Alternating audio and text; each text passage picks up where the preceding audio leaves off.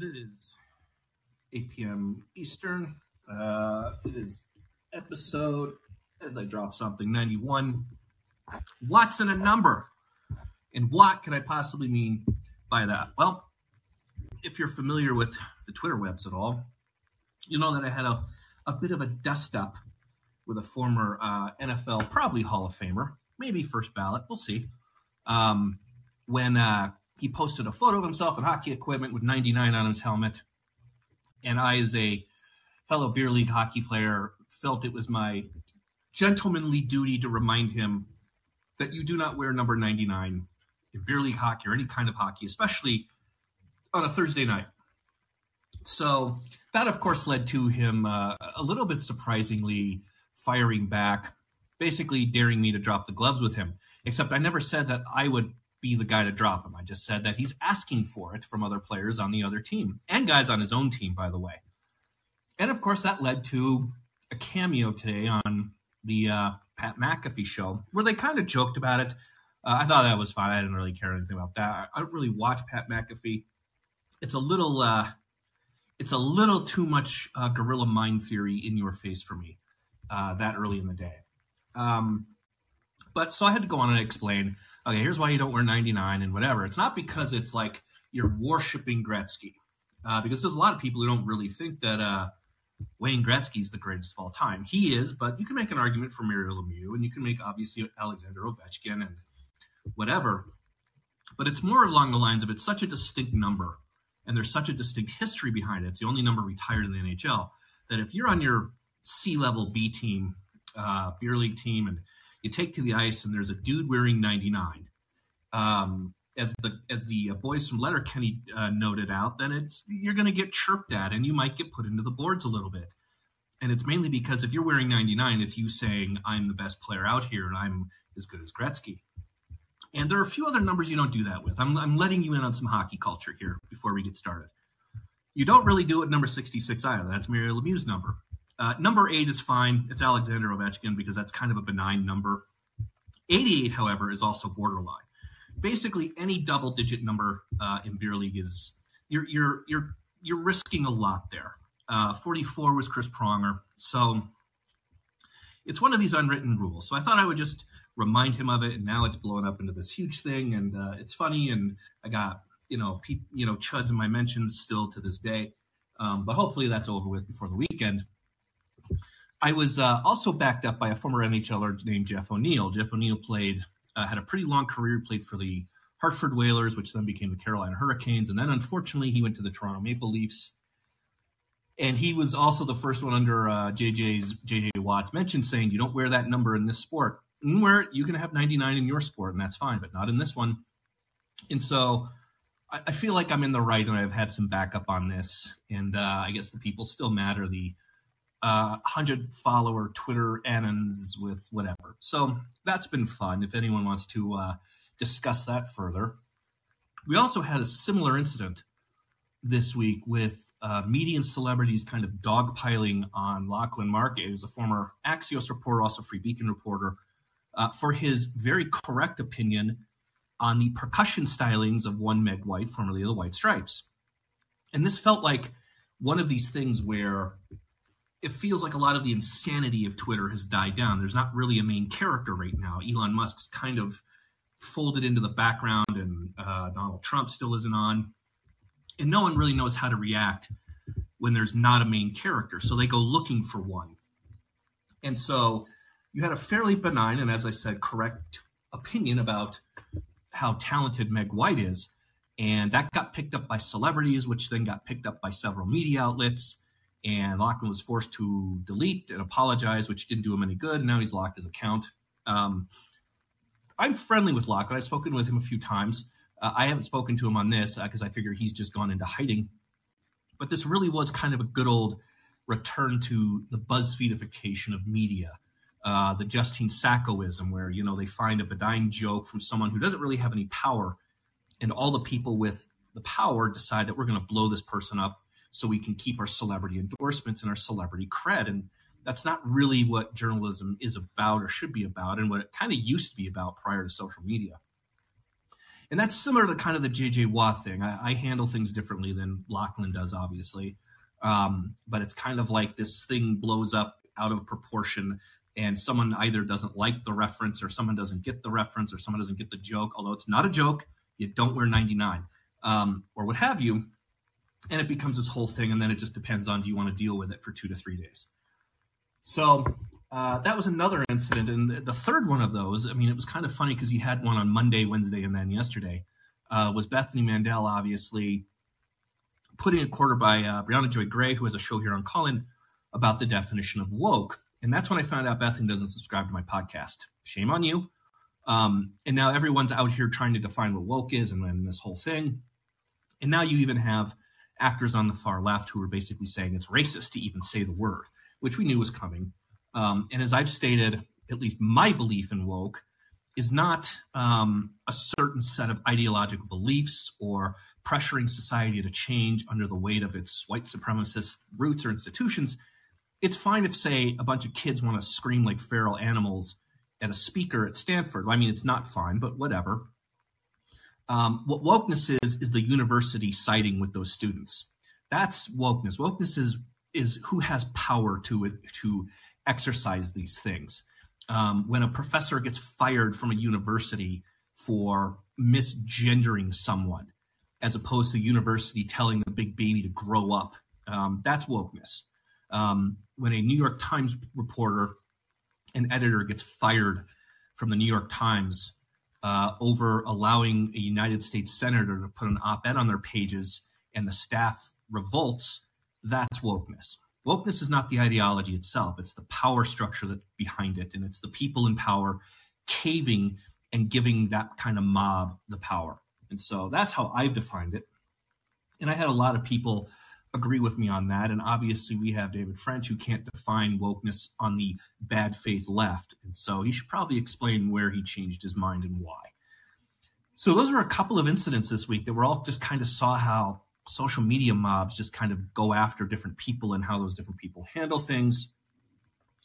Um, we also this week saw um, the media, and as I stated on my podcast briefly, media, and I want to say uh, conservative in mainstream media still, I don't think, understand the landscape of what's happening in front of their eyes.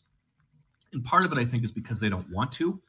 Uh, part of it thinks that you know they don't they don't know how to change their worldview based on you know the way the ground shifts, and we saw this uh, in particular in the way that uh, Florida Governor Ron DeSantis, excuse me, um, stated what he believes our security interests are in Ukraine, and this caused a big to do tizzy from everyone that would have had a tizzy no matter what he would have said. And so you still have outlets like NBC going to people like John Bolton and John Bolton being like, I'm very disappointed in him. And I cannot imagine a single person right now, the age of 25 to 45 on the political right who is a GOP voter, caring one iota what NBC News or John Bolton have to say about any of that and that's what's interesting to me that NBC still somehow thinks his his his opinion is important, even though NBC called him a warmonger 20 years ago. And we saw that, of course, from David Frum. We saw that from Bill Kristol and several others, and we've even seen it from Chris Christie. And uh, this also came out today with the AP News, where you had Governor Chris Sununu, who uh, criticized Ron DeSantis for never sitting down with a reporter to have a cup of coffee. And I'm thinking, how in the world do you think any of this hurts this guy? If that's what you're trying to do, um, I don't know why you think that that somehow is something where you're cozying up to the press and you're sitting at 1% in a primary and he's out here calling them out very succinctly and uh, correctly for some issues and policy, the way they distort policy proposals and he's sitting around 49, 50, 51, you should probably take a look in the mirror and learn that you're not going to win the GOP nomination by cozying up to meet the press and AP in the New York Times. That is something that Larry Hogan learned. And so this is an interesting phenomenon to me that um, our, our the shows just how much of the mainstream conservative right has been frozen out of media because they don't have a single person there to tell them of these things. And so that was another other interesting thing that happened. I mean, I woke up today uh, I did I did my morning scratch and I took the pups out and I did the coffee and then whatever and I turned on Twitter and I swear to God I think the first six things that I read on Twitter were all Ron DeSantis articles from different outlets. So there's a strategy going on here. The other thing that we saw breaking, and I, I haven't gotten into this too much because I just saw it as I was kind of coming on, that apparently um, that apparently sorry, I'm getting now JJ Watt shit tweeted at me again. Uh, here we go. I guess he just put out a, a video, so I'm going to play this live. I don't know, but I, I, had five people tweet this to me. Um, I totally forgot what I was going to say. Oh, we have a possibility of a Trump indictment coming, and uh, that's from Fox, and uh, and that's in the Southern District of New York. Who's Alvin Bragg? And I guess apparently they're they're currently trying to work with the Secret Service to figure out how an indictment, arrest, all of that stuff would work. So who knows? We'll see if that comes about. I've always said that uh, of all the roads you guys do not want to go down, this would be that road. And it looks like they want to go down it, like they always do, and then later they pay for it. Um, so I guess Joe Biden is probably going to live out his final days with his only living son in federal prison, and that's where this goes, and maybe him. Um, I have people uh, sending me this JJ Watt video. I don't know what this is, but I'm going to play it. I have heard it, but uh, I, I don't know what's going on. It says, "Out here getting humbled by seven-year-olds" is his tweet. So here's the video. It's a minute long. All right, just finished hiking Camelback for the second time ever. Uh, another humbling experience. Uh, I felt like I gave it a very good effort. Um, was passed by two kids. One was apparently a elite 11 high school quarterback, so don't feel bad about that at all. Um, but at one point near the top, I was hands on knees, taking a break, uh, taking some deep breaths and coming past me on the way down, meaning they'd already been to the top, were a group of probably four or five seven year olds. So they weren't breathing very hard, but the big dog was. And uh, all in all, test number two was a tough one, but we conquered it in 44 minutes, three seconds. And we'll try again another day probably should lose some weight.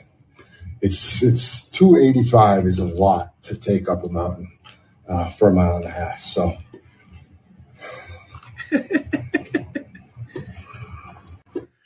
Oh, there's JJ. JJ's JJ struggling with hiking. Um, or I guess he said uh, Bo is in comments saying Camelback in Phoenix.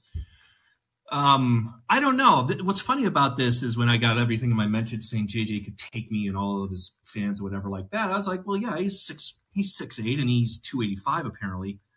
And then I I heard what he said on uh, Pat McAfee where he hadn't played hockey since he was twelve and he hasn't been skating since he was six years.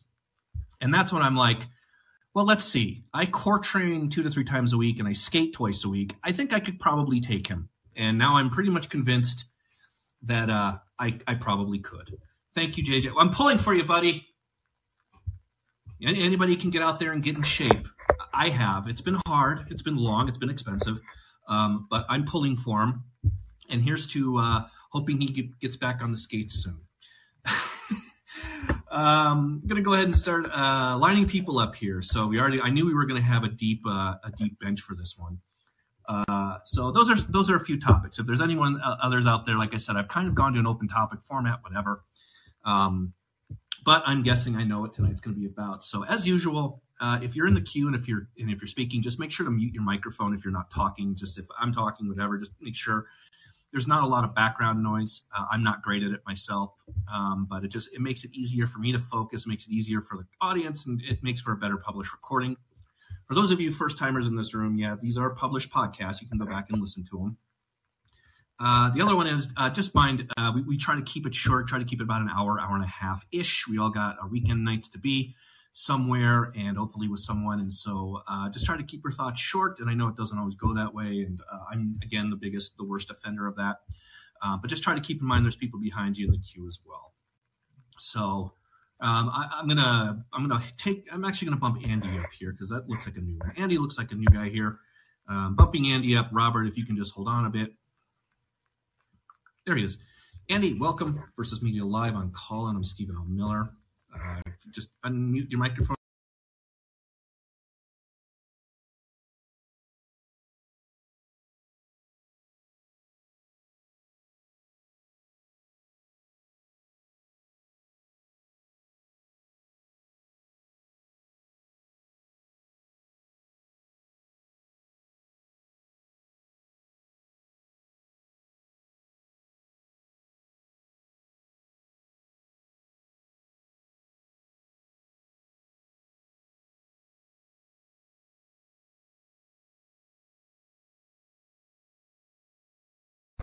I'll give Andy a little bit of a minute here. Andy, uh, it's your first time. Uh, just unmute your mic down there in the bottom and uh, just.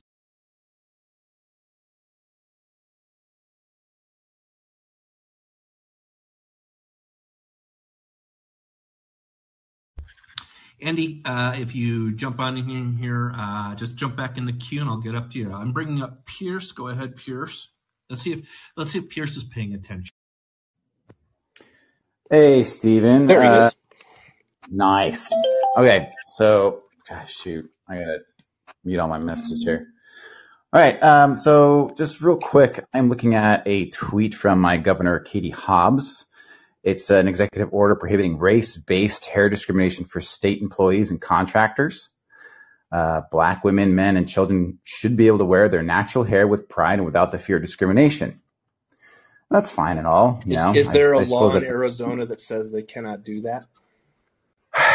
Not that I know of. Then again, I am a white man, so I don't know. Uh, but what I wanted to point out, was someone who was there at the event uh, tweeted it and noted one surprise appearance at Katie Hobbs' Crown Act signing was Nkechi Amare Diallo, formerly known as Rachel Dolezal, who gained popularity for her controversial transracial identity. So Rachel Dozal is at an event that is meant for the celebration of people of color's hair. Yeah, and she is using the new name Nkechi Amare Diallo. So yeah, it's great. I should just move to San Francisco and demand my five million. Yeah, I, I'm I'm looking I'm looking for this. Uh, it's at okay. Well, I don't know if I know well, no, I was. I was looking for the story, but if if you tweet it at me, I'll I'll blast it out. But Okay. yeah, I mean, this comes this kind of comes back to if you can identify to be anything that you want, what stops you from identifying as a different race and who are you or who am i or who is anyone to step in and say you can't do that bigot um, and we saw this of course with michelle yeoh at the oscars and this is this happened kind of throughout award season where it said you know michelle yeoh is the first woman who identifies as asian to accept this award and i know that there's the story of uh, an indian actress back in the 40s 50s that hid her heritage but that's not the usage that NPR is is meaning when they do it.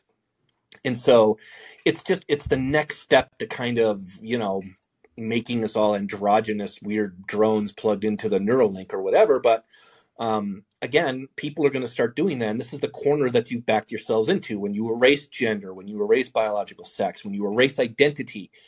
Um, you have the ability to then go, I'm going to I'm going to identify as this race we saw this happen with Shaun King, um, who everyone realized became, a, you know, everyone realized, wow, this guy, here's his birth certificate, whatever. And even then, the media just ran with it. They just said, oh, well, who cares? And so I think that that's interesting. And so if you have that link, either tweet it out or put it in comments or just tweet it at me because I'd be interested to see that Yeah. uh, or who picked it up. Um, and she, now, so now she's even changed her name. What? What? Say that name again. Yeah, it's it sounds pretty uh, ethnic. It's Nkechi, that's the letter N is a Nancy, K E C H I, uh, middle name Amare, and then last name Diallo, D I A L L O, formerly known as Rachel Dolezal. So ye- there is a Twitter account with that there. Um, it says Rachel Dolezal, and she has the accent over the Z, by the way. And it says Diallo Nkechi is her. uh, it says, yeah, it says new account for Rachel Dozal. Who knows if this is valid? Twitter refuses to access my verified account. Rachel Dozal's this, so she's changed her name. and and race apparently. yeah, well, she, well, apparently she didn't change her she didn't change her race. Um, Oh. so yeah, i I'll be interested to see if if any media is any media outlets picked up on that with her there. I haven't seen anything. Uh, 12 News, my local 12 News uh, media retweeted that tweet.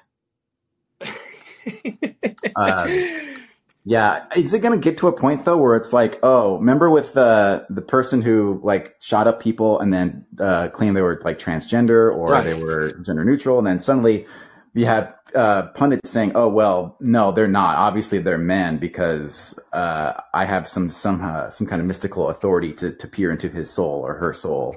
So, so- so here I have it right here. Yeah, no, that and so that's the whole idea. And this is again, this this is why this all comes down to political sides. It's not it's not actual about identity. It's all about you know a political side, which is if a mass shooter who identifies as trans ki- kills a bunch of people, no, they'll know it's not ours. And then the other funny thing about that is, we, but we still must respect the mass murderer rapist pronouns. And again, this it's just if there's no rules to once you go down the path of erasing the meaning of language and the and the meaning of words and the meaning of identity, this these are the these are the weird you know finger traps that you put yourselves into. And so uh, I did find it.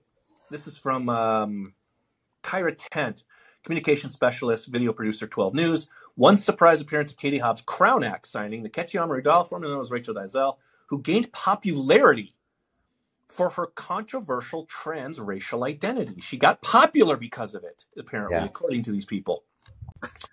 um, so I, I, that's interesting. So she she's a white woman with curly hair, and she and she's uh, at this event. Um, yeah, I mean, again, th- this is the road they're taking us down. I'm I'm somewhat optimistic that I don't think this lasts forever. I think that eventually this goes away, similar to Latinx goes away because they started losing Hispanic voters. So once you start doing this, once you start, you know, letting once you start saying this is a safe space for you know African Americans, and then you start letting in anyone who identifies, just like we're doing with gender that's when I think you're going to start to see some people really like push back on this. And like you joke about reparations, but San Francisco looks like they're going to try it. Um, good, good luck. Um, and so, I mean, this is one of these things where I, I do think that there's a breaking point. I do think that eventually, you know, a new wave feminist left pushes back against, you know, the erasure of women's sports. I do think that eventually, if it is, we're just going to identify as race. There's also like a TikTok influencer who, who underwent like thousands of dollars of surgery to look Asian so they could identify as Asian. Saw that. Yeah. it, it, it's it. The craziest thing about me is just how how these people insulting because again, hey, you're an ally, you're on our side of the aisle or whatever like that. Um, but I do, th- I am someone where I think that this fever breaks. It may not break today or tomorrow or in a year, but I do think that in you know in some time, eventually people are just going to say enough of this crap. Like we're done. Yeah. Well, uh, can't come uh, quickly enough. Anyway, thanks. Just want to point that out. It just happened, and I thought it was hilarious. Have a good one. Thanks, Pierce. Pierce in with the local news. Uh, I see someone named Kim back there. Kim, I'm going to bump you up. I like to do that with new faces or faces I either don't remember because I got CTE from JJ Watt kicking the shit out of me. Um, but Kim, if you're back there, just go ahead on.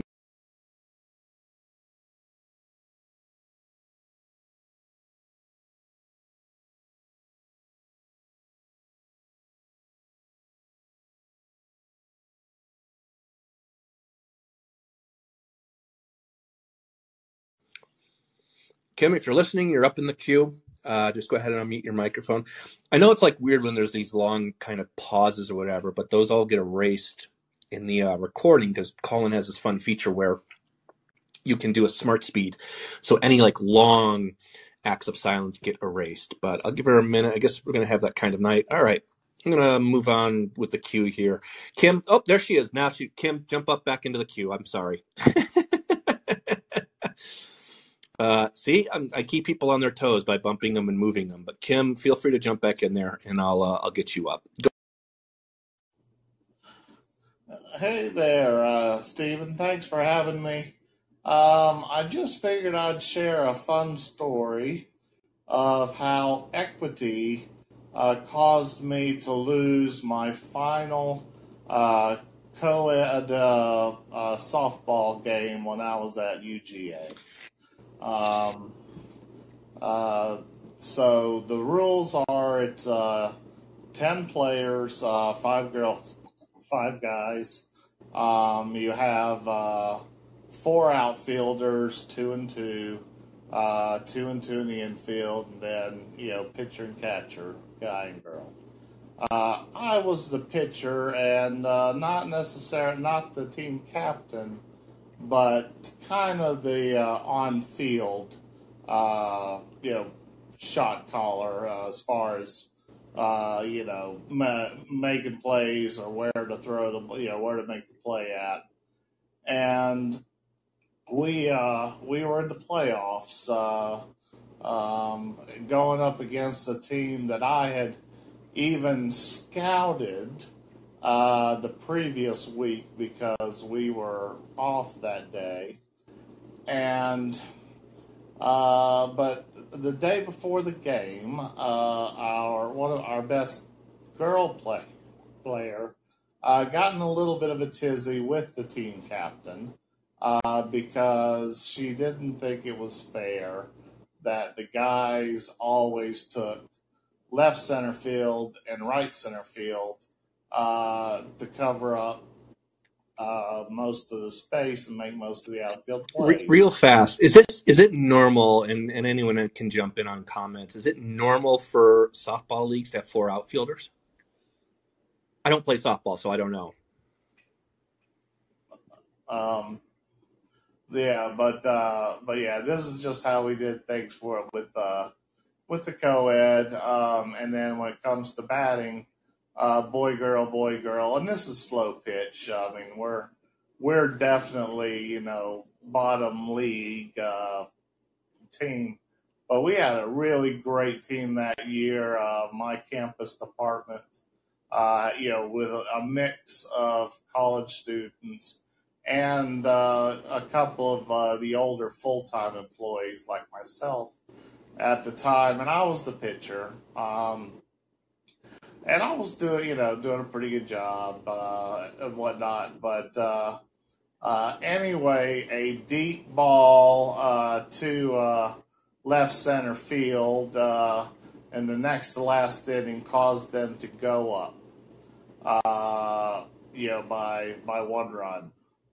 And of course, I'm I'm a bit steamed because had you know the guy been there, uh, he would have made that play because um, he was really really fast. Um, but uh, but uh, the captain decided that uh, he would uh, you know, acquiesce to uh, the the the girl players' request for more equity in uh, in the outfield. Um, that would be a great movie title: Equity in the Outfield. yeah. Um, and we get to the uh, top of the last inning, and I'm leading off. Uh, when I lead off with a line drive single to right field, and uh, but the next batter up, uh, the girl play uh, well, a girl player uh, happened to be uh, our worst player overall. Uh, bless her heart. Um, but uh, she, uh, her her batting power, even for slow pitch softball, would be the equivalent of a swinging bunt. she just hit little dribblers that you know barely you know had any power to them at all. So I'm on first base. I'm expecting her to, you know, hit one of these little dribblers. Uh, and so I, uh, I, um, you know, take off for second base the moment she swings because, you know, in slow pitch, you can't, you know, st- uh, leave the base until contact is made. Um, so I am in a sprinter stance, ready to take second base, expecting uh, a, a, fielder's choice um, play. Well, uh, for the first time all season, she hits uh, the ball perfectly, uh, line drive back to the pitcher. And, uh, you know, my big butt couldn't turn around fast enough to get back to first base. Uh, so I get doubled off. Um, so I'm picked off and I'm pissed off. Uh, now, Would because, would one of the know, girls been able to get back before you? what's that now? Would one of the girls on your team had been able to get back to the base before you got picked off if they were in your position? Um, well, the the girl probably would not have gambled on uh, you know basically the slow pitch equivalent of a hit and run. Um, so uh, so you know it's a play that uh, was a it was a gamble on my end, um, and uh, one that I I lost. Uh, you know, fair enough. Uh, but uh, you know, so of course I am just super steamed at myself uh, for getting picked off. Um, but so the next guy uh, up to bat um, gets a walk, gets walked, and in the slow pitch rule, uh, in in the in the uh, uh, slow pitch rule uh, that we we went by, if a guy is walked, uh, you know, to avoid intentionally walking all the guys, to make the girls make all the plays at the plate, uh, he gets two bases instead of one, and then the next batter, the next uh, the girl up next, gets the choice to either bat or uh, to take first base herself. Uh, so that way, uh, the um, yeah, you don't get all the guys walked, and and anyway, the uh, the uh, the the you know the top girl who uh, requested the position change is now uh, about to go up to bat, and she and the team captain are having a discussion. She can't drop the topic, and she asked the captain, "What would you like me to do?" And the captain, you know, he's just just like, "You do whatever you want to do," and I'm uh, and I'm telling her to take first base. Uh, you, you know, to, because she would have represented uh, the go-ahead run. Uh, you know, if if the rally, you know, continu- continued, uh, and uh, she, you know, uh, was just being very petty about it, and I'm just saying, take first base. Uh, she kept asking the captain, "What should I do?"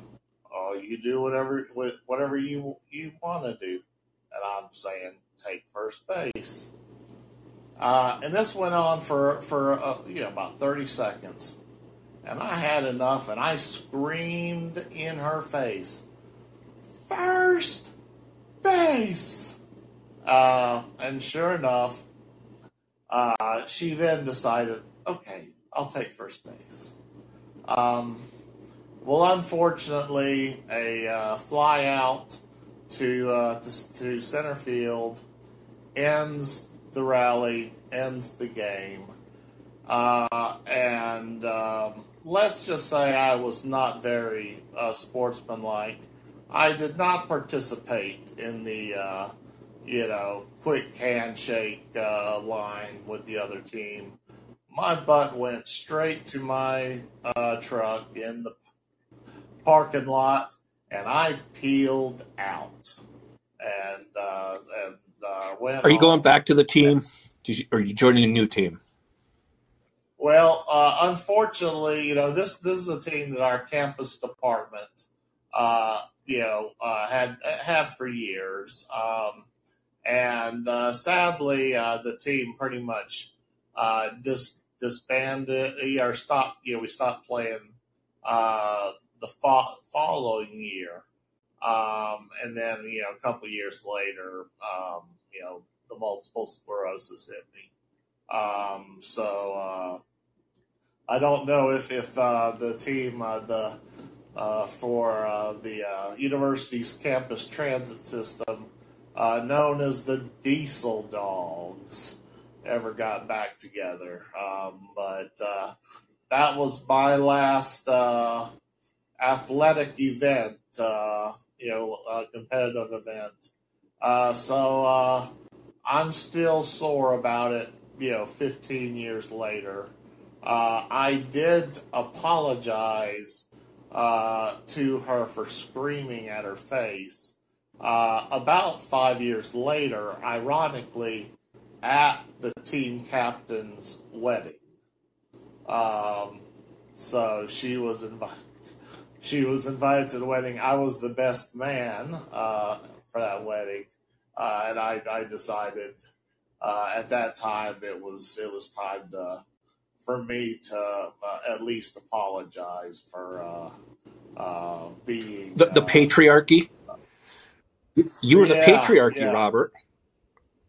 uh, yeah um, but yeah I uh, I uh, you know was was certainly uh, very very hot about that moment. I and uh, you know again not a great way to end my athletic career. Um, you know I was was a you know big slow guy, um, but um, you know uh, you know the thing I love about you know baseball and softball is if you hit the ball far enough, you don't have to run.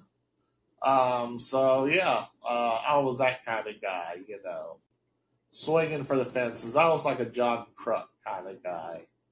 Um, but uh, but yeah, that was that's my fun little story of of equity in the outfield, and uh, so I figured that'd be uh, good good for a laugh all around.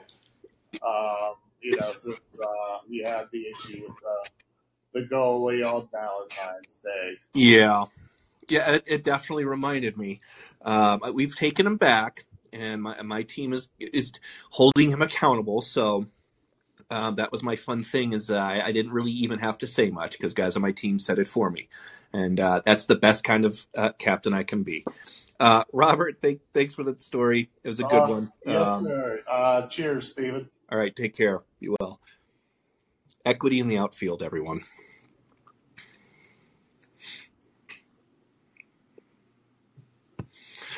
All right, I guess Kim didn't mean to join the queue, so that was uh, interesting. Jacqueline, you're up. Welcome to.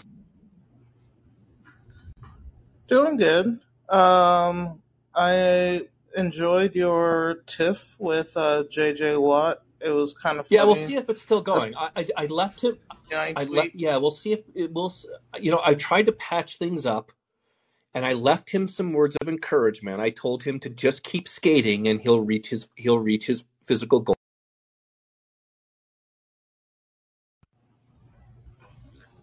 Well, um, yeah, like I like I saw the tweet that you originally said, and I completely understood it about Wayne Gretzky, and like you just don't wear ninety nine because you have to honor him. He's the great one. That's why he has that title. So you don't wear ninety nine. I know that's his number in football, and I get what he said that he was just given that equipment and he was skating. And I've been to beer league games. Like I watched my friends um, play beer league here in like Brandon, Florida, and you know one of my friends' teams won the Stanley Keg, and they got they got a free keg of beer for winning the tournament. So like I I get all that stuff. It's just for fun, but it is really competitive but at the same time, I blame the more peop- more on the people that put 99 on his helmet than him because he was just given a bag. See, but that's that's one of the debates right now happening, and I talked a little bit about a podcast. Is I'm wondering. So he said he skated with a bunch of recently retired NHL guys. so, and I, and I know that there are former NHL guys that do that. Um, and some of them even tweet about it and it's hilarious because they, they all tweet about like you know how better they thought they would be uh, in some of these leagues just even older and then they turn out that you know, hey, you know, there are guys that can score on you or whatever, and so th- there is this kind of uh, there's this rumor or theory that they put 99 on his helmet for exactly this reason to kind of give him shit and to like make him break that. So he goes out there and he skates and he's wearing 99, and then they're kind of chirping at him a bit. I don't know if I believe that because if that was the case, he would have to me responded with, "Yeah, I already got that from you know the boys or whatever." And he obviously didn't do that. He took it like you know he took it dead serious, like I was cha- challenging him to a fight. Um, and it, yeah, I mean, part of it's honoring, but it's also it's someone mentioned it's like if you go play a, a league pickup game in basketball wearing 23. I mean, yeah, uh, uh, maybe 23, but that's Jordan's number. But Jordan wore several numbers. Like that's 99 is permanently attached to Gretzky for all of hockey. And part of it's honoring him, but the other part of it is, oh, you think you're that guy. Like you, you think you're the Gretzky of this. And uh, I've never seen a guy wear 99 and I even said that if I had a guy on my team, if I signed a guy onto my team, I don't care how good he is, and he said I'm going to wear 99, I'm going to be like, no, you're not. Not because it's honoring Gretzky, it's because I don't want that guy to get a mouthful of teeth, and you run that risk, and that's mostly what it's about, and that's kind of what the joke is about. You know, you're just JJ Watt's just asking to get dropped, and the whole joke obviously is JJ Watt is the size of a school bus, so him getting dropped by anyone is probably slim to none. It wouldn't be impossible. You can line him up for a good hip check or just go low on him. And uh, and then the second you know that if you drop him, he gets injured and he's done. Um, apparently, he can't walk up a flight of stairs right now. So yeah, I mean, part of it's honoring, but mostly it's like you're not that guy. You're not that buddy guy. And uh, but just about every other number is fudgeable. I do have an 88 on my team, and he's pretty good. Um, but even that one's like, yeah, but you don't wear 66. There is a guy in my league that wears 68. He's the captain of a of another team, and that's one that's even borderline, you know, because the number 68 is so synonymous with Jaromir Jagr that even that one is kind of like, eh, what are you doing, man? Um, and, and Jaromir Jagr chose 68 for a reason. You should go Google it. It's great.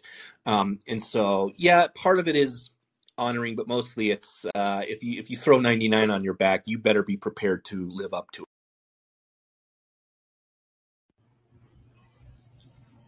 No, I, I completely agree.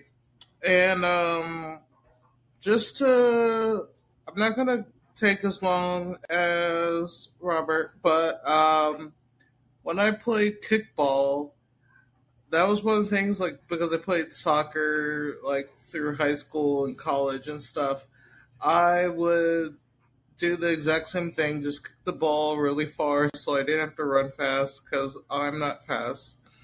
I'm 6'2 and like 230 pounds, so I just had to kick the ball really far. You so I you make... could honestly probably lay out JJ Watt if you got him like open ice head down.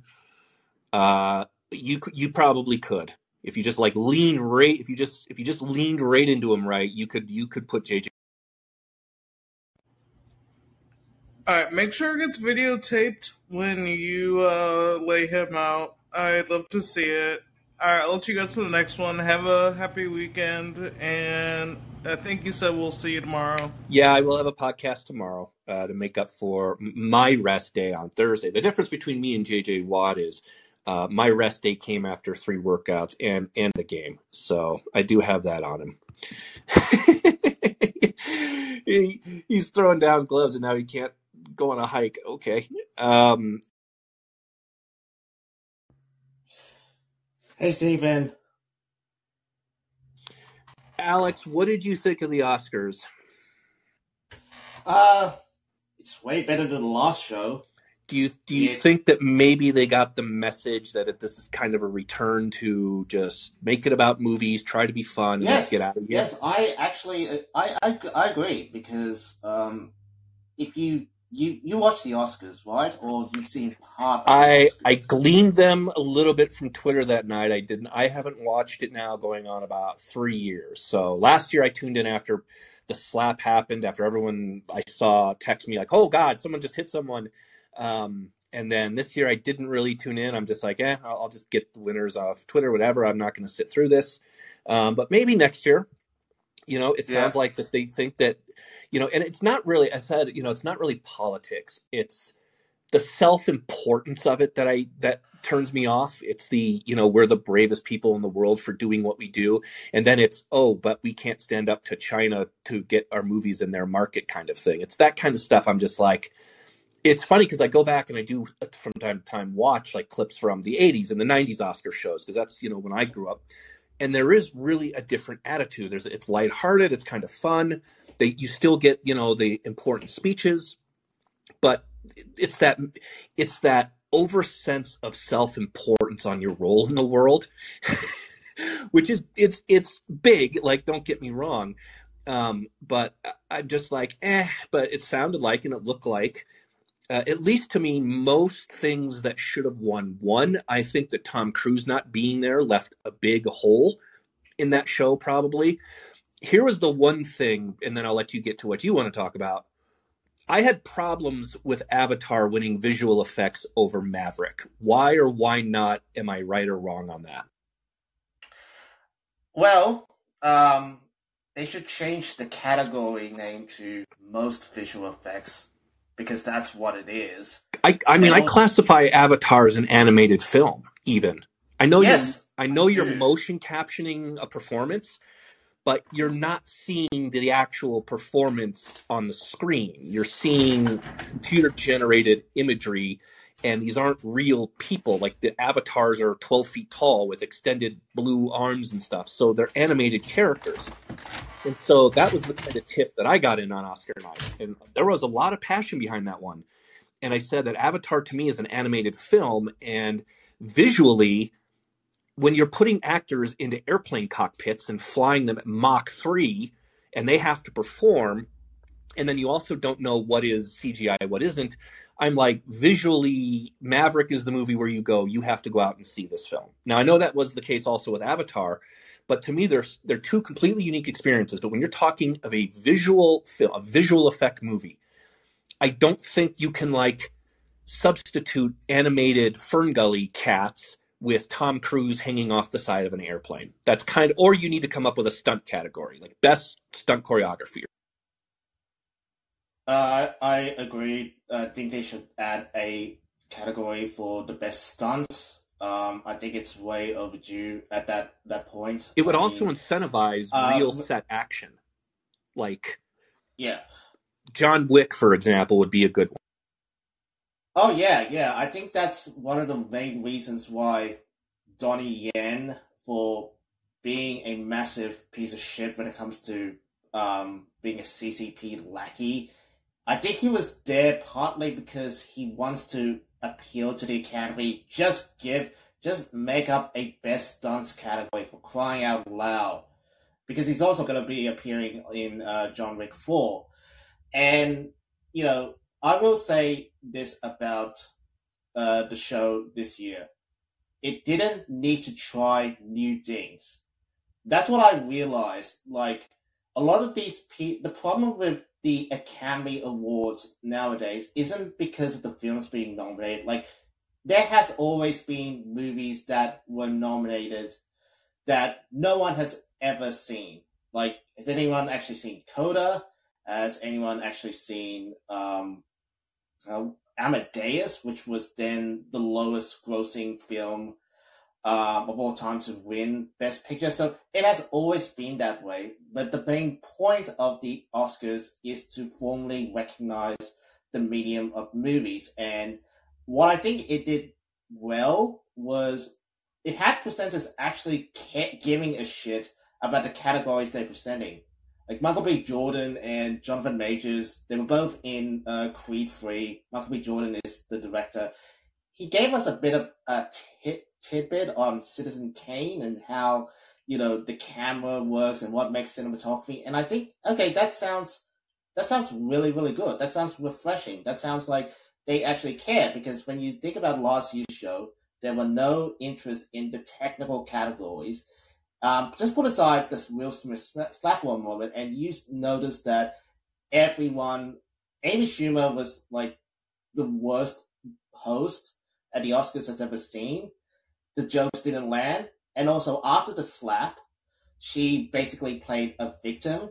And even the, the winners of Best Documentary Feature, which was what Chris Rock was uh, presenting, um, basically said, oh, uh, why did it have to be this way? And I'm just like, aren't you supposed to be happy that you, you're here, not simply like crying like the moment, like, it's kind of like, you know, it's all baffling on the front, and I'm so glad that this show is a massive improvement. Um, I will say this. You mentioned a bit about politics, and while there's not a lot to say uh, about the speeches itself, which is all, oh, I just made it. Look, Ma, I, this is the American dream. Ladies, don't let Don Lemon ever tell you that you, you are past your prime and all that. But I want to focus on one specific thing, thing with uh, a speech delivered by the Daniels, which was uh, who were the director of Everywhere, Everything, All at Once. And the White Daniels, winning the Best Director, basically mentioned that he was once a, a drag kid. And it caught me by surprise because everyone was cheering forward. Everyone was cheering cheering when he said drag kids don't get don't harm anybody. And it was it was one of those moments where if it was from any of the other shows people would widely call it out for what it is just to basically weaponize the uh, the culture wars for something that is supposed to be innocuous it's supposed to be innocent and I will say, and I will say that you know people somehow let it slide, and um, and this makes it even worse when you know I've just I just opened up a G file column from Jonah Goldberg, who basically said something that really really struck me and reminded me of why you know what the what the drag kid and all this uh wokeness kind of thing is. He basically said this. I do not believe that wokeness is the novel and sinister threat that many on the right said it is. New threats require new responses. The thing at the right these days because it gives the champions of the new responses an excuse to abandon traditional arguments and are perfectly suited to combating wokeness. Well, I'm not quite sure what it says about the White Daniel. I know he has a name, but I'm calling him the White Daniel because he basically said that drag kids don't harm anybody. And it's the kind of thing that a lot of people talk about when it comes to like the definition of wokeness. And it's just the kind of thing that just seeps in to our culture and think, okay, is this perfectly acceptable? Like, we can have a, like, it's basically the kind of thing that subtly shuts down any of any of the conversations that we have when it comes to like the words that we use to point out a problem or diagnosing an issue. And I feel that, you know, the more people forget about it or they tend to ignore it more, that this kind of thing is going to be part of our culture and some of the um, and some of the people who will object, and I certainly object to like the idea of drag kids. I think they will be sidelined. Um, and yeah, that's that's how I'm feeling. Yeah, I mean, I didn't see the speech, but I pulled it up, and he says uh, specifically he wants to thank his mom and dad. Thank you for not squashing my creativity when I was dressing in drag as a kid, which is a threat to nobody. And I I feel like he's he's whether on purpose or not misconstruing the debate. It's not it's not dressing in drag as a kid and being creative. It's not coming from a place of creativity and the argument gen- generally isn't with the kids. It's with parents who like we saw the lieutenant governor of minnesota basically saying hey when a child tells you who they are you must obey them and believe them. And there were several analogies that people made of this and mine was you know if your kid tells you they're frankenstein you should glue bolts to their you know glue metal bolts to their neck and hook them up to jumper cables i guess. And it's this it's this childification of society, whether it's uh, their political issues are gun control or climate. And I said, you know, there's gonna they're gonna like roll out, you know, trans spokes kids at age 12. and CNN can't wait for it when it happens. And you're right that it, it it's it's a dishonest presenting of the issues. And again, I think when you get into the the, the punditry of you know the the guys who were in their 50s and 60s and these weren't really debates we're having i think that they lack an understanding of what the debate is. And again wokeness is not kids in drag. Wokeness is not a seven year old uh, putting on a dress and having a tea party. Although that would you know that might get parents to go you know daniel what are you doing? Um, but th- the argument is that you have one side of the aisle, and again, I have no fucking idea how people like DeSantis were able to get them to defend this. It's like, guys, you don't have to stake out the opposite position every time, okay? I feel like it was almost a troll that, you know, DeSantis and a few other of these governors were like, we're going to make you defend permanent hormone therapy and surgeries for minors. We're going to make you defend this. And they just, Rachel Levine rolled out and went full Leroy Jenkining on the issue. And now they're all behind this thing called gender affirming care for kids. And I'm kind of like, this is one of those where I shrug at because I don't see them winning this issue. I, I think there are way too many normies out there who are like, yes, you deserve agency. We want you in society as a valuable person there's nothing wrong with you. I'll have a beer with you, whatever. Um, but we're not going to do this starting to at 10 and 12 year olds. And I think with that, with those writers, with people like French and people like Goldberg, they're now playing to an audience, and they've decided that there's one side of the aisle or one audience that basically hates them now.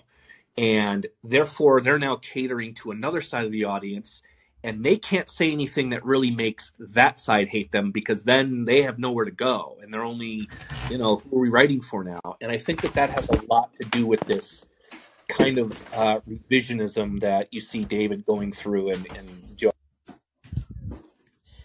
yeah and i was i was a bit disappointed when i read that uh, read that column because he actually wrote a book called The Tyranny of Cliches. I'm I'm wondering if you actually read that book because long time ago. Basically, if you just but yeah, yeah, because you read excerpts of it, and I don't know, I don't want to sound dis uncharitable here, but the excerpt that I read basically says like, oh, um, like free speech. Why do why do you care about free speech or, or that's something? And now free speech is really an issue that conservatives are mainly um, worried about when it comes to like you know, what's happening in big tech and in our media institutions and on college campuses.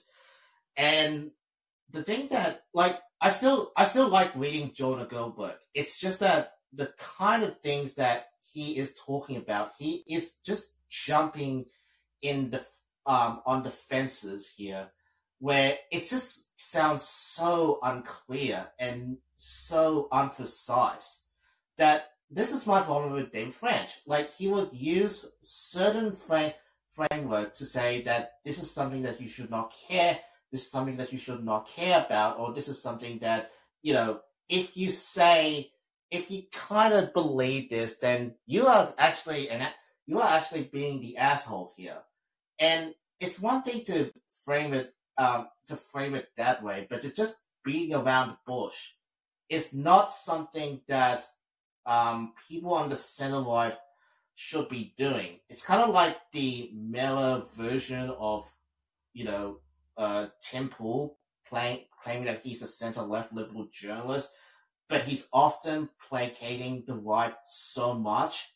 And I think that's the main issue with media punditry is like they think they like to think of themselves as the uh, as the moderate main character, but ultimately they're just lying to you. Yeah, I don't think it's necessarily trying to play the moderate. I think they they see an audience similar to you know the good conservative of CNN. They are the good liberal minded person.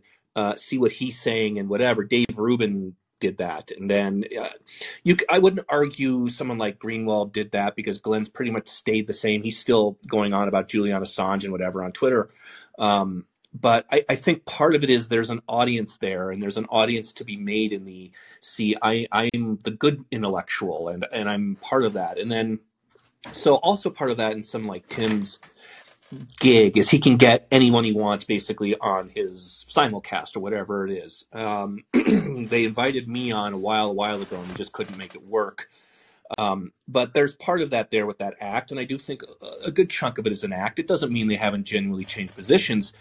My problem with that, whether no matter what side it is, if it's Tim Pool or if it's you know Dave Rubin or if it's David French or whatever, is you should clearly explain why you changed your position. Don't sit there and keep pretending, you know, you're you're the last righteous person out there and everyone is just letting you down left and right. You need to clearly explain why you believe X is now different than when you did in 2015. If you were in the public sphere, I think you owe it to your audience to do that, and none of them have. It's fine if Charlie Sykes left the GOP over Trump and now he's he claims that he's a conservative, except he's not. Every position he holds now is liberal. He's invited on every liberal show. And someone like that, or Bill Kristol, whatever, should explain, okay, if if it's fuck you in the political right, I don't believe this shit anymore, and it was all a fraud, then I would say, then how come you made thousands upon thousands and thousands of dollars off of it? Were, were you was it a fraud then, or is it a fraud now? And they don't want to answer those questions because there is no good answer to that question. And so, as I've said, I would love to someday read the read the book of the conservative authors from the 90s and the 2000s, and, and just title it "Oops," and just run down each of them in their former positions. And so. Um, the the reason they do it is because there's an audience there. It's it's a contrarian audience, and eventually they just kind of mold into one side of that audience, and that's where they sit now. And I think that that's what David's doing. Yeah, that's right. And also to add to your point, uh, point about Dave Rubin, he's now a conservative. Like I remember when watching his uh, show, he used to call himself, "I'm disappointed with the left. The left is no longer liberal. I am a classical liberal. Don't you see?" and then he just drifted far away to um, conservative circles to the point where you know if they even talk, if they even think that he's like he likes to think himself as a gay conservative, but when you see how a lot of people react to his uh, the news that he's getting surrogate kids and how like people like Jenna Ellis has just decided to treat him like a like a massive fraud. That says something more about the game rather than um, Dave Rubin however you feel about him. Yeah, I would agree with that. So, Alex, uh, thank you. I'm gonna I'm gonna go on with Zach, Samuel, and Bruce and, and wrap this up. But it's good to hear from you. I I'm glad I got your thoughts on the Oscars, and uh, I guess we'll see if they decide to keep those up for next year. All right, good to, it's good to talk to you. Great. Take care, Alex. Uh, we'll go Zach Samuel, and then we'll wrap up with Bruce. I think we always like end up wrapping up with Bruce. There's, there, there's like two or three of you regular ones. Uh, Jesus Christ, between equity and the outfield and the Oscars, I had a birthday waiting to get on. Uh, it's your show, so I, I kind of let people tell their stories. Yeah, yeah, no, but no, I, I get it. The very last time I I ever played any type of organized sports, it was you know, a rec league softball and ended up telling the coach um, that he was a bitch and he needed to cut his dick off to match his personality. Did you have four outfielders? We we did. So that's a normal Even, uh, thing in softball. Four outfielders. Yes, yes, it is. Is that just so um, guys don't have to like run, you know, chase down a, a ball? They don't, you know, the guys, the old guys with the bad knees. Yeah, and I mean, you know, you have a lot of guys that were that were, you know, older in their forties and whatnot. And I mean, you know, I played when I was in my twenties and I was in shape. And uh, you know, sometimes you, you go running in the outfield and it's uh it ends up being quite a bit on you. So yeah, they they do four outfielders just because. I mean, at the end of the day, it's not that big a fucking deal. Um, you know, you're not you're not winning anything. You're not, um, you know, you're not to go pro playing slow pitch softball. Although there are some guys that that do do believe that. JJ Watt being one of them, apparently. Oh God. Yeah, um, I'll be honest. I I know nothing about Skatey Punchy, and I'm not that really interested in it. Uh, the last time I even went to an ice skating rink, I had to take my niece and one of her friends. And so it was me driving two 15 year old girls two and a half hours one way and two and a half hours back. And I was ready to just jump out of my moving car. So, um, but yeah, I, it's same thing. It's like, are you really going to start a fight over somebody telling you like, hey, you shouldn't wear that number because of you know X, Y, and Z? Uh, I mean, like I've I've It's seen it's people called do that, always Zach. like, It's called steroids. It has adverse effects on on the brain of athletes who use it for years and years. As well, the yes, yes, there is that. I mean, you can go watch like pro wrestling from the 80s and 90s when everybody was fucking juiced out of their mind. And it's like, well, yeah, that time was more entertaining because everybody was insane because they were all hyped up on all kinds of shit. It's why they died at 42. But um, I originally was going to call in because I finally caught up with uh, Taibbi testifying in front of Congress and just how funny it was to watch, uh, you know, these people being like, and you posted it on a Substack, uh, whatever that is. yeah, I'm I'm actually working on working that into my main theme right now. I'm trying to I'm trying to rework some stuff to to fit that one in there because it was too perfect. I don't. Yes. th- These people who don't. These people who make our laws who don't know what a web page is. It's. I think it's fine. It's. It's acceptable to not really know what a Substack is, but these fucking people have staff. They have interns that are 20, 25 years old. They know what a fucking Substack is. And so But when when a witness comes before Congress, you should probably inform them, hey, he has a Substack, and that's a website where he does all of his writing. It's like an independent website. It's like a journal. Um, and it was just so like you're and then she went on twitter and doubled down on it and you're just kind of like you know just the fact that these people have seats in congress is be- is just it's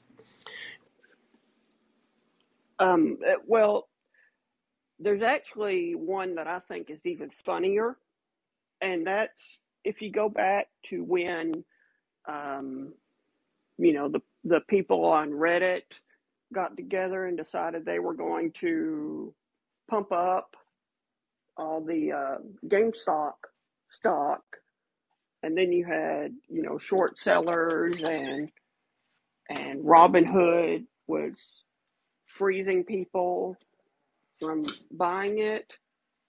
Uh, like you listen to the hearing, and I believe AOC asked if Congress passed a tax on something, if that would help, because of course she did. And the the hedge fund manager basically says, well, we use, you know, some sophisticated software that doesn't, that prevents us from buying, you know, or shorting more stock than, than is available. And not one person, not one Democrat, not one Republican said, then how did you end up shorting more stock than the company had if your software doesn't let you do that? Not one person asked that. And like that's the that question right there would get to the bottom of everything. And they all just let it go. consider we are governed by idiots Um yes, well, I mean that's obvious and like I know you said that apparently there's an indictment coming in New York, but yeah fox news is reporting that southern district in new york i, I don't even know which one of these things that they're charging Trump with. This is his business. If it's the Georgia law, I don't even know. I don't even care at this point. Um, uh, but they said that probably Alvin Bragg that right now they're working with the Secret Service to figure out how to do this and not make it a complete spectacle. well, here's the thing. I'm um I'm very cynical, and usually time ends up proving me correct. That Alvin Bragg has had a lot of bad publicity lately. Um, yeah, and Bragg isn't SDNY because SDNY is federal, but I know what you mean. Um, but you know, he was the guy that charged the his office charged the bodega owner and requested half a million dollars bail. And then when the video comes out, you see this guy go behind the counter and start shoving him, and the bodega owner ends up, you know, stabbing the guy and killing him. And, you know, he got a lot of blowback for that. And when he first took over, he even halted this whole thing uh, into Trump because he said, like, the whole case is built on Michael Cohen, who's been convicted for lying to the FBI or lying on his taxes, which um, I have a professional obligation to say that I don't endorse. And I definitely don't endorse it when the amount of money he got paid uh, changed hands because he took a bunch of money and then didn't put it on his taxes, which is dumb. I'll say that. And so, you know, if this is the case built on Michael Cohen, good luck. But it, it's about it's about uh, a public win for Alvin Bragg. That's what it's about. It's not actually about a case. It's about Bragg needing to have some type of positive story before um, before his next election because he's been such a how do I say this and fucking retard. That's that's what he is. Um, and so yeah, like I keep saying it, and I keep saying it over and over, and I'm just like,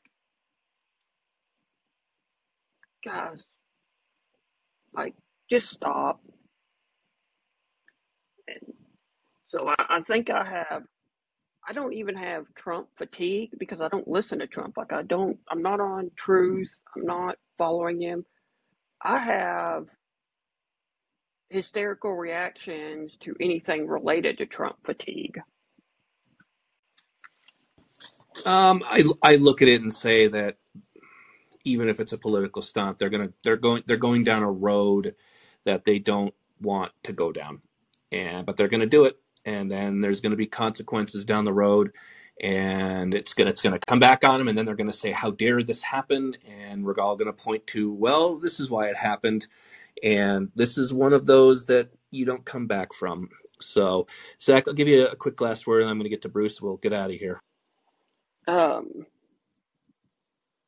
yeah, I don't. I don't really have like anything like profound to say, but um, go back and watch the hearing over GameStop and everything, and and you will want to stick your head in a gas oven before they're banned. Thanks. Uh, Bruce, I think we lost Samuel, but uh, Bruce, Yeah, I was just wondering what happened to Samuel. I'm putting my other headset. So I wasn't going to call in tonight, but uh, a couple things. Can you hear me okay? Yeah, you're good. Go ahead. Okay, a couple things. First, the the number 88, is that in reference to Eric Lindros or uh, Patrick Kane? Uh, Eric, it's it's mainly Eric Lindros, but it's also just kind of a it's a bad egotistical number. Most it, most double digit numbers you stay away from. Like 77, you don't e- you don't fucking wear 77. because That's Ray Bourque. Right, right. Um, 66 is Lemieux. 55 is okay. I have a guy who's 55 on my team. That uh, there's not really any 55. There's a couple out there. Um, 44 is Pronger. So you can. Yeah, I yeah. think you can. I think you can get away with 44. That's not going to draw any real extra attention. Um, 33 of a goalie, you're Patrick Roy. Um, 22 you can get away with. I have a 22. Like it really depends, and, it, and it's all like unwritten rules of hockey. So, so, so uh, full disclosure, I actually used to play uh, beer league hockey when I was much younger. and did anyone Uh, wear 99? no, no, in fact, uh, you know, somebody wearing like a high number, like 37, was like kind of like, what, why are you wearing such a high number? I mean, everybody wore low number. I wore number five, uh, just because that, that was my number. And I was just the number I wore all, all the time. So Yeah. I, I wore number five. Um, but yeah, wearing any high numbers was just kind of like, what are you doing? Um, Yeah, I, I kind of like I have a guy on my team who he, he used to skate. He's an okay skater. He's not great. And when I gave him his choice of his number when he came on, he wanted 83. And I was like, Ugh. it was like, all right, okay. Um, now, now, full admission, uh, I said on my podcast, I wore 14 for most of my life. And uh, and then in 2014, it actually it took on a little bit of a a kind of meaning to it. I'm not I'm not going to go into what that was, but it was it was surreal. It was it was something where it was like, huh, that's that's interesting. Um, and so I still wear 14, but I also I have 84 that I throw on once in a blue moon season, just because I like it. I like the fact that no one like it's 84 is the least used jersey number in the history of the NHL. It's like two Yeah, I went players on. Have ever, ever worn it. How did you figure that out? Did you did you go like look that up on something? Yeah, I looked up like who, who, who just to make sure. I didn't, you know, I didn't want it to be like you know Marty McSorley hitting Donald Brashear in the back of the head while wearing 84 kind of thing. Um, but yeah, so I looked it up and I was like, oh, there's only been like two players. So I was like, okay, and it's a good, it's a fun captain's number. Who cares? Um, but yeah, I kind of agree with you on the higher numbers. But on the other hand, I just let the guys wear what they want. Um, I had a guy my my best player on my team wanted number eleven, and I already had a number eleven, and, and so I said, if you guys want to work it out, work it out. So instead, he went with seventy four, which doesn't fucking fit him at all. It's like that's a weird one, but it's seven plus four is eleven. And even when I lost the guy who's number eleven, he he refused to wear the eleven jersey. So it's it's a weird thing. Some guys don't care. Um, some guys do, but there, it's just an unwritten rule. You don't wear 66. You don't wear, you know, Right, right, 99. You just, you don't, 19's another one that's an odd number because Sakic and Yzerman, like it's a, like 19 is a really famous hockey number. And so even when you see a guy in 19, that's a little, but who cares?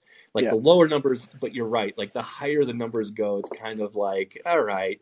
Like if you're wearing a 90, like almost any 90, if you're wearing 91, you think you're Fedorov. If you're wearing, Right. you know, 94 and all of these others. So it's a weird culture, but yeah, it's it's the unwritten rule. You don't wear 99 because you're not that guy. But Well, I, and, and I just love the story about how Gretzky chose that number too. That he he wanted to honor uh, Gordie Howe, and- but number nine wasn't available, so he took ninety nine. So I, I think that's that's cool. that's what I should have told. I should have told JJ that. I should have said, you, you just go wear nine. There's no problem with nine or 98. Who cares about that? You know, Right. unless unless like JJ Watt hates Drew Brees or some shit. I don't know.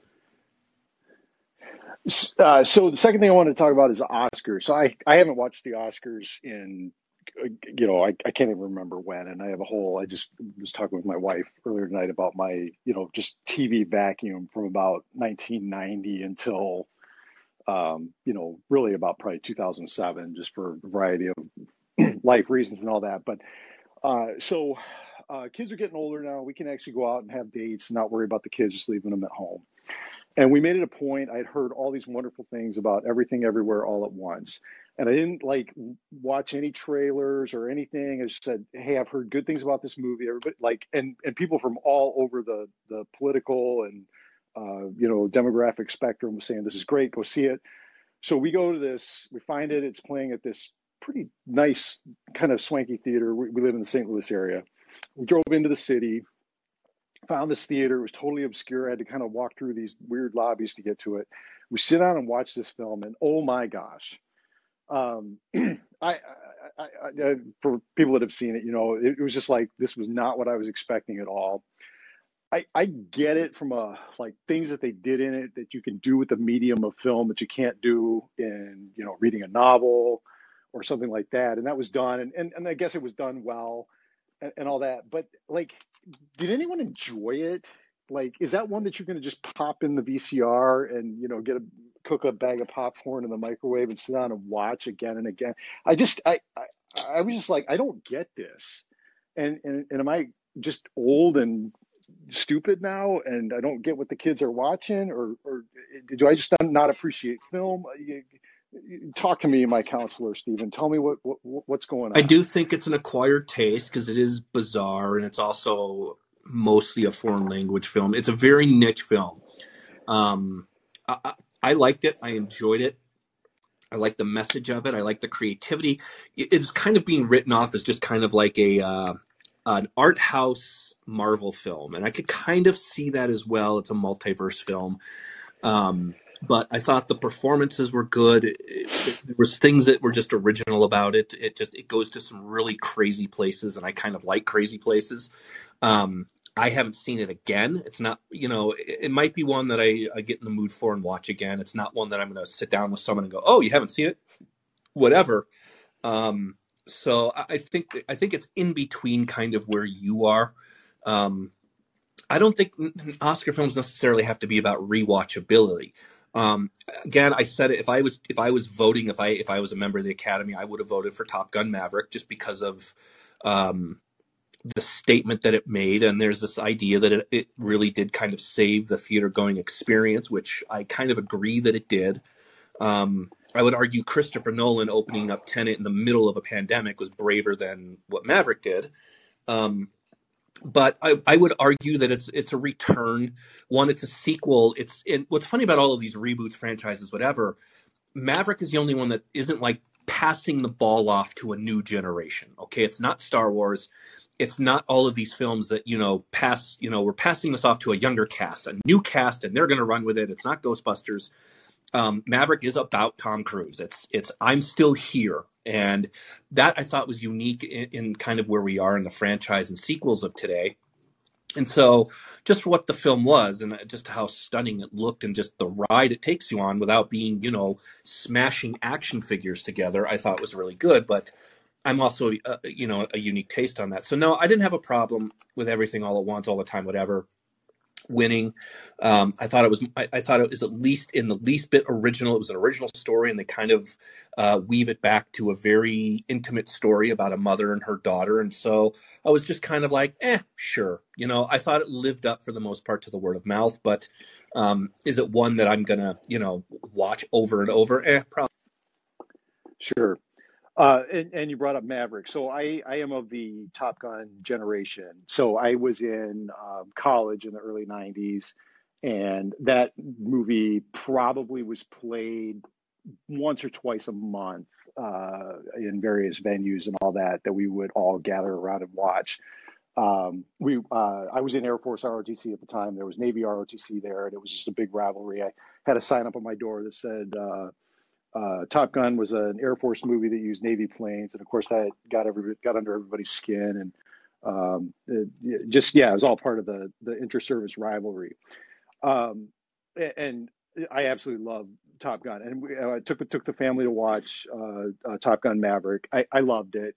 It was it was more than I, I, I had high expectations, and it exceeded all of them. Um, it, it's still far fetched, right? It's a it's a it's a it's a goofy story, uh, you know, implausible. It's it's, basic, levels, it's basically but... a Mission Impossible film, which is that he's not going to get away, and it's also if the the trench run of the Death Star in A New Hope lasted for two hours. Yeah. If yeah. if the whole if it was the entire Star Wars movie was not you know the Death Star and on the desert planet and the Force, and it was just the pilots training for that Death Star run, it's the Sure, and and uh, I, I loved how, and I think this this came up in your um, either on call-ins or I don't remember if you're doing a time or your or your podcast about how um, like like there was enough plausibility about it, like that oh, you know uh, you know a long time ago we sold F-14s to the Iranians, but you know they very conveniently leave the identity of the enemy out, which they did in kind of in the first one too uh, which makes the movie a little bit more timeless and and all that because you forget uh, what you're watching. But I felt like it was a much better um, story. Uh, a lot of the military protocol was better in it. I felt uh, like there was this uh, scene, like I uh, I can't remember where exactly it was, but he's in the bar. Jennifer Connelly's there. When he puts his phone on the bar, that's a you know like huge no no. Like oh that bell better get rung, and sure enough it did that he had to buy the round uh, for for the whole bar and all that. So that I I, love stuff like that for you know a lot of uh, people like me, veterans, whatever. That uh, you know you see stuff like that and you're like, okay, good, they they got that right, uh, kind of thing. But I, I thought it was a phenomenal film. I don't think it's going to have the rewatchability, at least for me, that that the first one does. Um, but uh, I definitely enjoyed it, and and we'll we'll certainly uh, watch it over and over. Um, but yeah, I, it, just as, as a as a just a great film that that is going to be more watched. It's going to be more timeless. It's going to connect more people.